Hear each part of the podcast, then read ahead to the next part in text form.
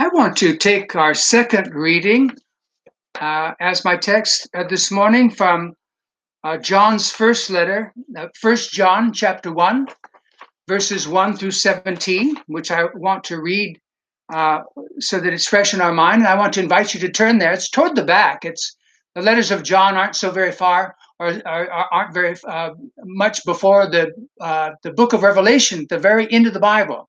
So if you go to the end of the Bible and come to Revelation, just a few more documents uh, before that, and you'll find the first letter of John. There's three three letters of John, uh, but this is from First John. First John chapter one, and beginning at verse one, in which we read this: That which was from the beginning, which we have heard, and which we have seen with our eyes, and which we have looked upon and have touched with our hands concerning the word of life. The life was made manifest, and we have seen it, and testified to it, and proclaimed to you the eternal life, which was with the Father, and was made manifest to us. That which we have seen and heard, we proclaim also to you, so that you too may have fellowship with us. And indeed, our fellowship is with the Father and with his son Jesus Christ. And we are writing, writing these things so that our joy may be complete. This is the message that we have heard from him, that is Jesus, and proclaim to you that God is light, and in him there is no darkness at all. If we say that we have fellowship with him while we walk in darkness, we lie and do not practice the truth.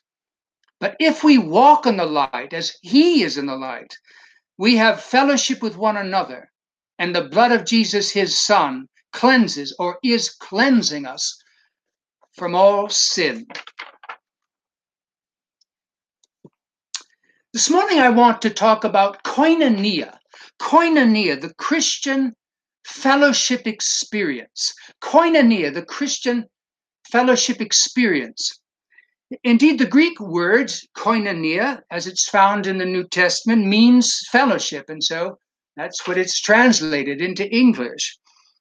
Uh, interestingly enough, in more recent years within the life of the church, the term fellowship is, uh, has come to, to mean what, what the church used to mean when it used the word social, uh, which in, in, in, the church usually referred to uh, things that uh, Christian people got together to do that didn't really have anything directly to do with what we might call the church's religious life. That is to say, uh, Sunday worship or uh, uh, midweek uh, Bible study and that sort of thing.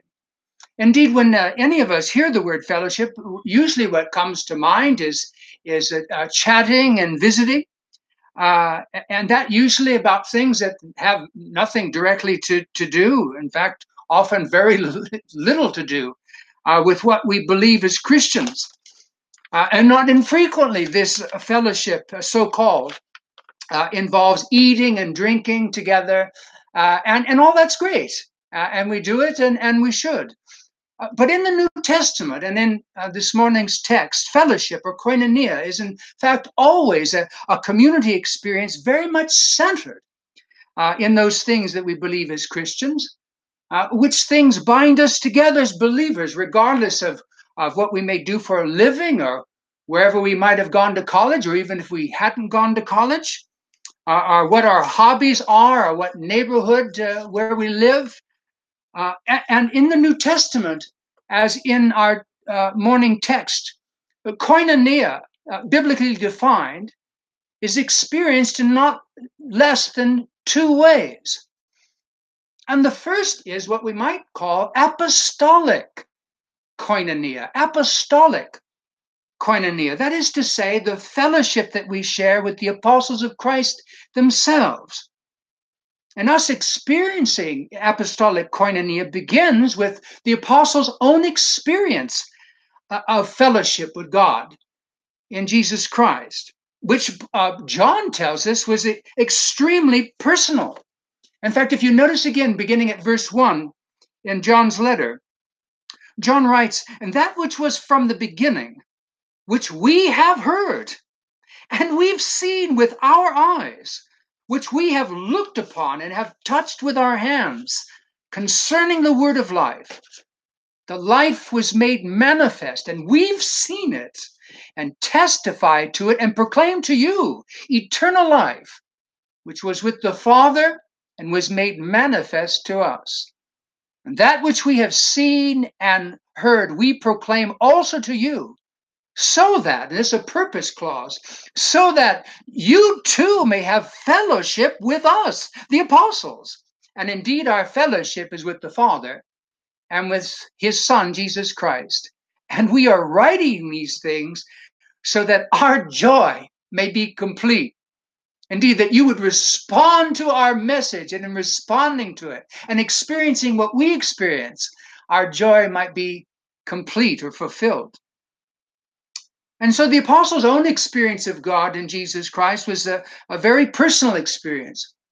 John refers to Christ as that which was from the beginning. Uh, the beginning, I mean, that's how the Bible starts, right? In the beginning, God created, uh, or in even in John's own gospel. He wrote the Gospel of John as well as this letter that we have, and he starts it the same way. Uh, in the beginning, and he refers to uh, Jesus as that which was from the beginning. Indeed, when God cre- when God began to create all things, uh, uh Jesus already was. Uh, that he was there.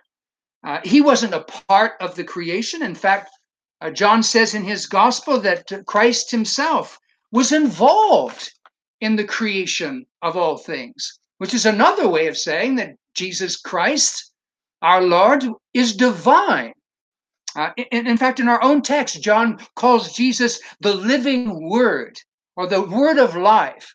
Uh, and he calls him eternal life, not the sort of thing you would expect anyone to call someone who is just a preacher or a teacher or a prophet or even a, a healer. And, and, and this same language is used in John's gospel. He opens his the gospel of John in the same way. Uh, notice John chapter 1 and beginning at verse 1 he says, In the beginning was the Word. That's Jesus, whom he refers to in his letter as the, the living Word. The Logos, the explanation of all things, as the Greek Greeks thought of the Logos. Um, John appropriates the word and applies it to Jesus. He's the reason that we have everything and why everything holds together and works the way that it does. In the beginning, when the beginning began, if you like, when creation, when God called creation into existence just by speaking, you remember, and, and God said, Let there be light, and there was light, and so on. In the beginning was the Word, and the Word was with the God in the Greek. That is a reference to the Father, and he was with the Father, and the Word was God as to his own personal character verse 2 of chapter 1 of John's Gospel. And he was in the beginning with God that is with the Father. And then the key word, uh, the key verse here, verse 3 and all things were made through him. And that's why we have it in our creed, by the way. That's that's the biblical statement for that statement or that article in our creed. All things were made through him, and without him was not anything made that was made. And John says in his gospel uh, that Jesus, the Word, he who was without flesh, but just spirit, uh, when he, together with the Father, called all things into existence, uh, th- this Jesus, the Word, took on flesh. And so we have it uh, in John's Gospel, chapter 1 and verse 14, this famous word, verse, and the Word became flesh and dwelt among us. And so John says in here in, in, in, our text that, that he and the other apostles heard this infleshed uh, uh logos, this infleshed Christ.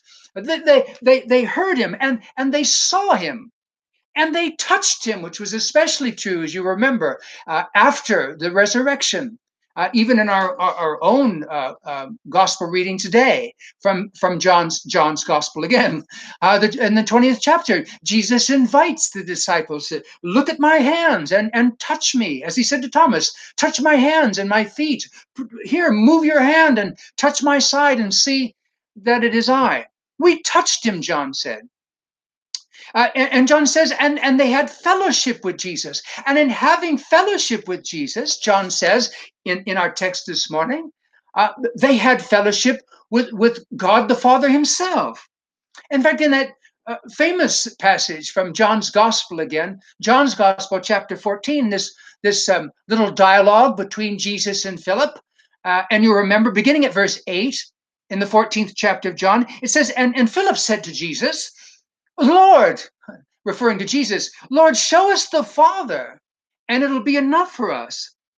And then Jesus uh, said to Philip, Philip, have I been with you so long and you still don't know me?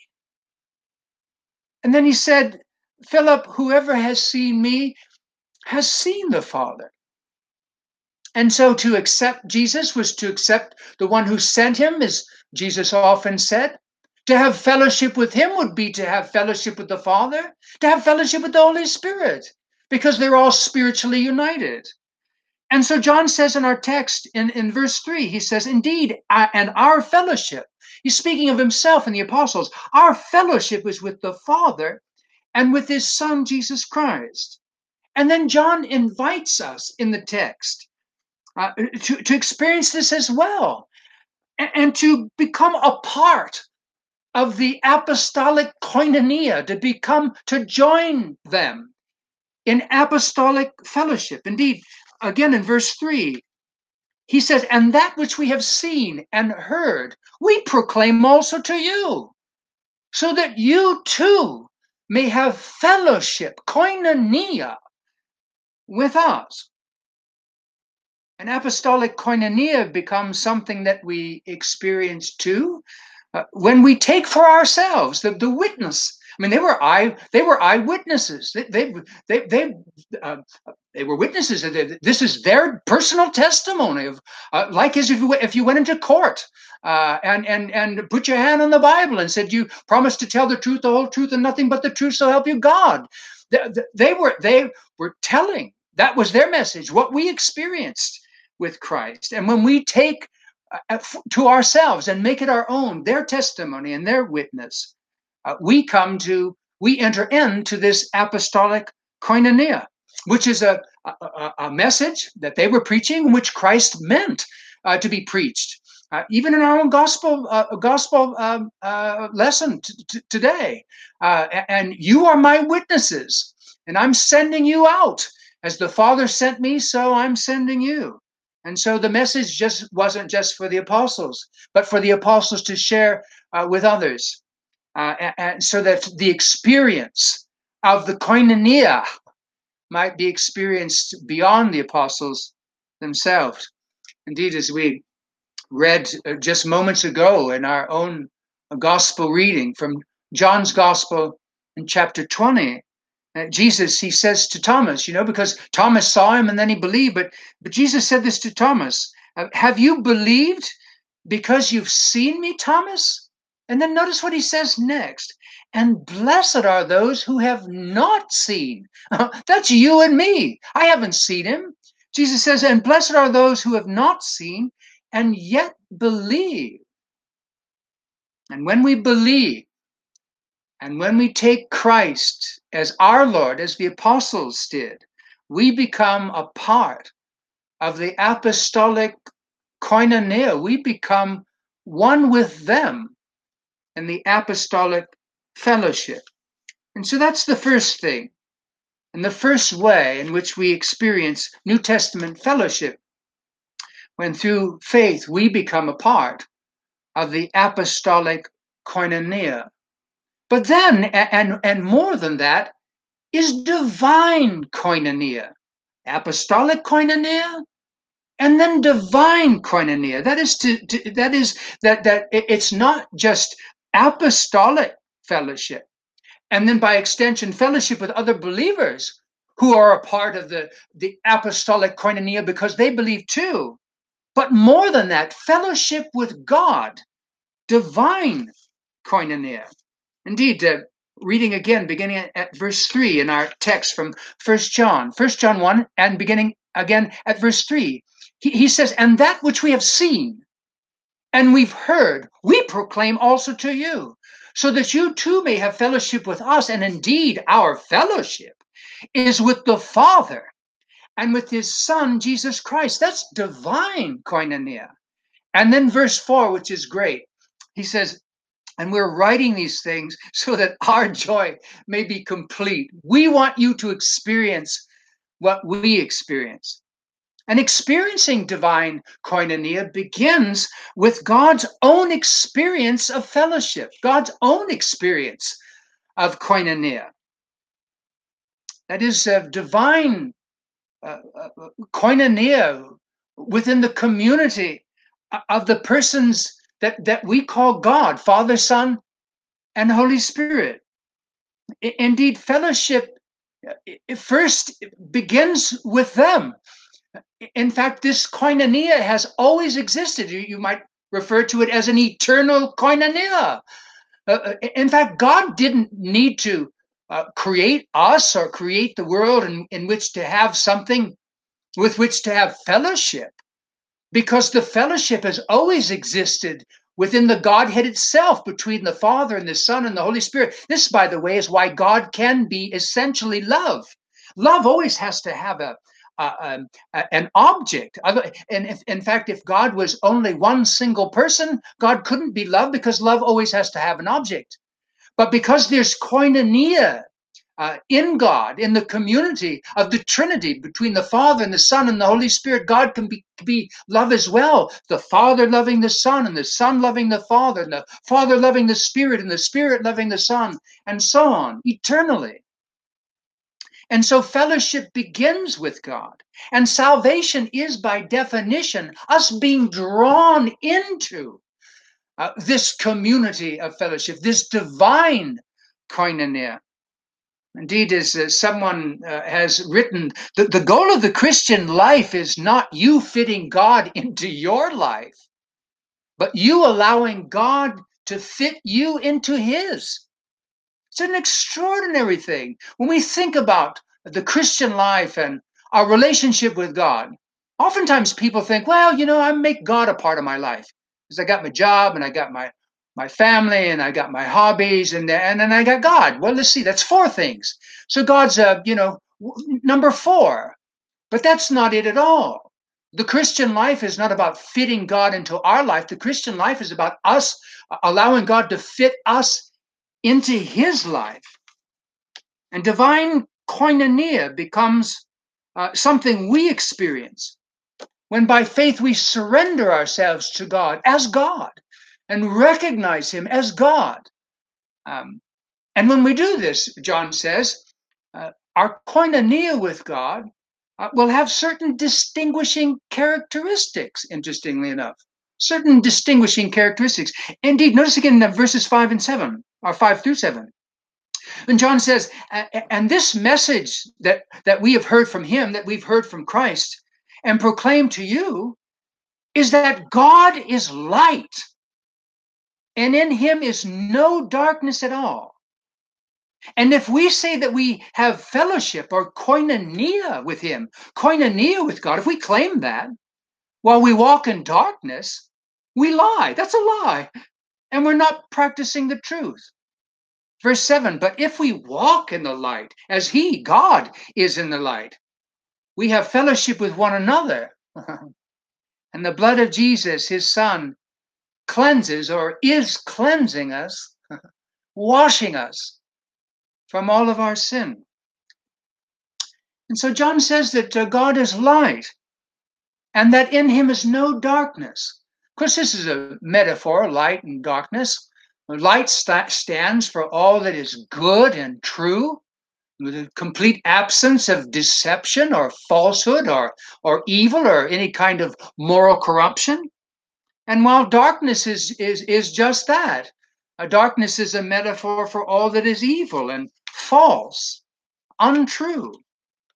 Uh, and the quality uh, of our life, John says, will be revealed uh, whether whether we are, are, are living uh, really in fellowship with God, or, or uh, whether uh, any claim to be living in fellowship with God is really not true, uh, uh, because uh, we're walking in darkness. We're doing what's evil rather than doing what is good. Referring again to John's gospel, which of course is connected theologically and and so on. In John chapter 3, verses 19 and 20, uh, John uh, talks uh, uh, uh, again about this very subject, but he puts it this way that might give us a shed a little light on what we're talking about. John chapter 3 and beginning at verse 19. And it's he, he writes, and this is the judgment that light has come into the world. That's Jesus, the light, right? Uh, the, the women, Holy Cross women, will remember that one. That's one of the I ams. I am, Jesus said, I am the light of the world. Uh, this is the judgment. That light has come into the world. And then John says, but people love the darkness rather than the light. And why? Because their works were evil. Uh, they, are going to do evil. They want to do it in the dark where no one can see. And verse 20, for everyone, he says, who does wicked things hates the light and does not come to the light, lest his work should be exposed. Uh, David Taylor, in his great book, uh, Open and Un- Unafraid, the Psalms as a Guide to Life, wrote this about that. He, said this, he said, uh, with our secrets, he we hide, he says. With our secrets, we hide. We hide from others, we hide from ourselves. We're not honest with ourselves in the darkness. Ultimately, he says we, we hide from God. And in our hiding, we choose darkness over light, death, spiritual death instead of life, loneliness instead of connection, or as we might say, fellowship. You see, he goes on to say, and when Adam and Eve, Eve sinned, their first impulse was to hide, making clothes for themselves to hide their bodies. And when they heard the sound of their maker, maker's voice in the in the garden, they they hid from God. And in their lies that, that they told him, they, they hid from the truth. And in their mutual accusations, blaming one another for what had happened, they uh, uh, David says, they hid from each other. He says, finally, and in all of this, there was one result, and that was their dehumanization. But John says in, in, in, in our text this morning, in that last verse, verse 7, but if we walk in the light, as He, God, is in the light, we have fellowship with one another, because we have fellowship with God, and the blood of Jesus, his son, is cleansing us from all sin. I love what uh, Pastor Brian Clark said. I used to listen to him on the radio. He's not on the radio anymore. Uh, but he said this, and I went, I quick scratched it down. He said, Those who dance with God dance in the light. I thought that was great. Those who dance with God those who are in fellowship with God, those who are walking or living with God. He, he says, those who dance with God dance in the light. Uh, C.S. Lewis, when he was uh, speaking on one occasion, giving a lecture uh, to the uh, Socratic Club uh, in, in, 1945, to be specific, he said this about light. He said, uh, and the sun in particular. He said, I, I believe that, that the sun has risen not only because I can see it, but because by it, I can see everything else. Isn't that interesting? He said, I believe that the sun has risen not only because I can see it, because I can look at it, but because by the sun, by the light, I can see everything else. And indeed, light provides us with uh, many advantages. And when we walk in the light, as He, God, is in the light, we live in koinonia, and fellowship with God. And so, what kind of life are you going to live? The apostle has uh, extended us his invitation. Indeed, through the apostle, God is extending his invitation to you and to me to walk in the light, to live in communion with the apostles and in communion with him koinonia, the Christian fellowship experience. Let us pray. Lord, the Christian life is so exciting. I don't know why anyone would think it was dull. Uh, we, we, we talk about sometimes, you know, some dignitary or some celebrity, uh, and that we, we saw them up close, so we shook hands, or, or we we exchanged uh, pleasantries or something like that, or or or, or maybe a story about uh, uh, how we knew somebody famous uh, and and they knew us and so on. Uh, but to know you, to to know the Creator of the universe and the opportunity at your invitation to walk in your light, and and by your light to be able to see everything as it is instead of to walk in the darkness, stumbling around and being hurt, hurting ourselves and others, and all that would happen in the dark, and all of the all of the misperceptions of things that take place in the dark because we can't see things the way that they really are. Indeed, everything that we have ever hoped for in our lives, we find in you. Even as Pascal said that there's a God shaped hole inside of all of us, and only you, Lord, can fill that hole and make it completely filled. And so, as we think of what John was saying, things inspired through his experience of your Son, God come to us in human flesh, may we take to heart the things that he says. And may you, Lord, by your Spirit, open our hearts to receive them and to understand them and to grasp them and to make them our own, that we might be transformed by them and find in you everything we have ever hoped for. And this we pray in Jesus' name. Amen.